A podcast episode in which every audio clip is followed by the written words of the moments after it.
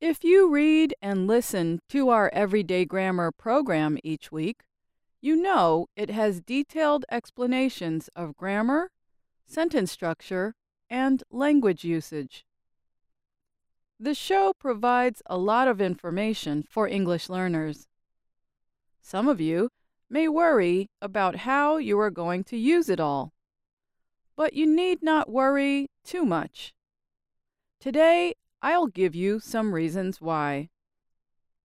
I will share nine facts about English that show how strange and wonderful the language can be and may ease some of your doubts. Let me start with this English is not the official language of the United States. The country, in fact, does not have an official language.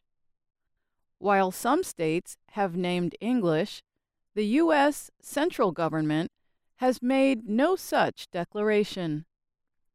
English is, however, the most common language spoken nationwide. Spanish is the second, with more than 40 million speakers. The United States is a nation of immigrants with a large percentage of citizens for whom English is a second language. Here is another fact. Of the 10 most widely spoken languages, English is the only one that does not have a guiding institution to set language standards. That means that while experts like to dictate language rules, they do not have any official or decisive power. So, what we know and teach as official is really just what we are taught in school and continue to use in everyday situations. There has been debate for centuries over whether a guiding institution is needed for English. But many argue it is not, and that English should remain a democratic language. The lack of such an organization is likely one reason that nearly 4,000 new words are added each year to the Oxford English Dictionary, or OED. Such fast growth is also largely the result of technology which has led to several new words and new uses for old ones. Social media, too, is quickly spreading new words through the general public, which then leads to the words appearing in dictionaries.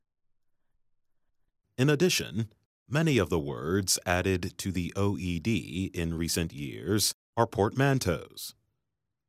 A portmanteau is a word made from shortening and combining two other words. A few examples are brunch, which combines the words breakfast and lunch, motel, which combines the words motor and hotel, and carjack, from the words car and hijack.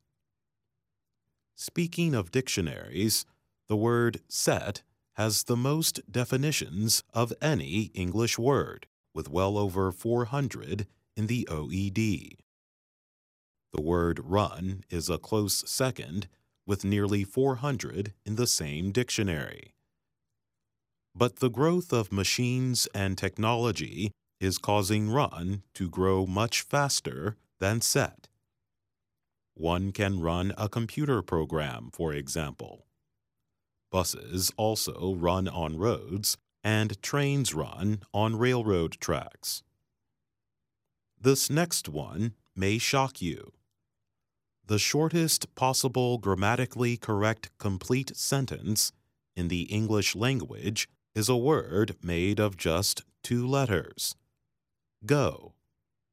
It is a command, which is a sentence that asks or tells people to do something. In a command, the subject, you, is not spoken or written. Instead, it is simply understood. Our next fact is also a fun little way to test your listening skills. Listen to the following sentence and think about what is unusual or special about it. He believed Caesar could see people seizing the seas.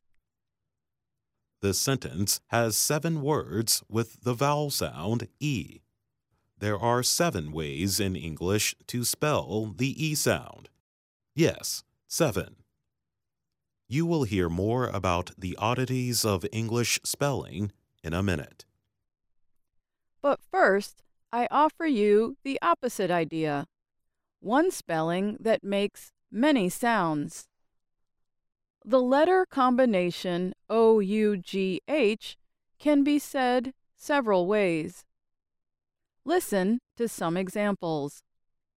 Uff as in enough, ow as in drought, oo as in through, o as in although and though, ah as in bought and thought, off as in cough, and up as in hiccup. The word hiccup is more commonly spelled H I C C U P, but both spellings are acceptable. You may be wondering how English spelling got to be so odd. There are many reasons, some of them historical. One involves William Caxton, an English writer and businessman. Caxton brought the printing press to England in 1476 to produce and sell books. The English language was changing quickly during this time, and there was no general agreement on its rules.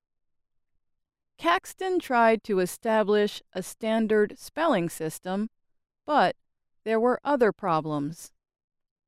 One mistake he made was to employ workers from what is now Belgium to help with his printing business.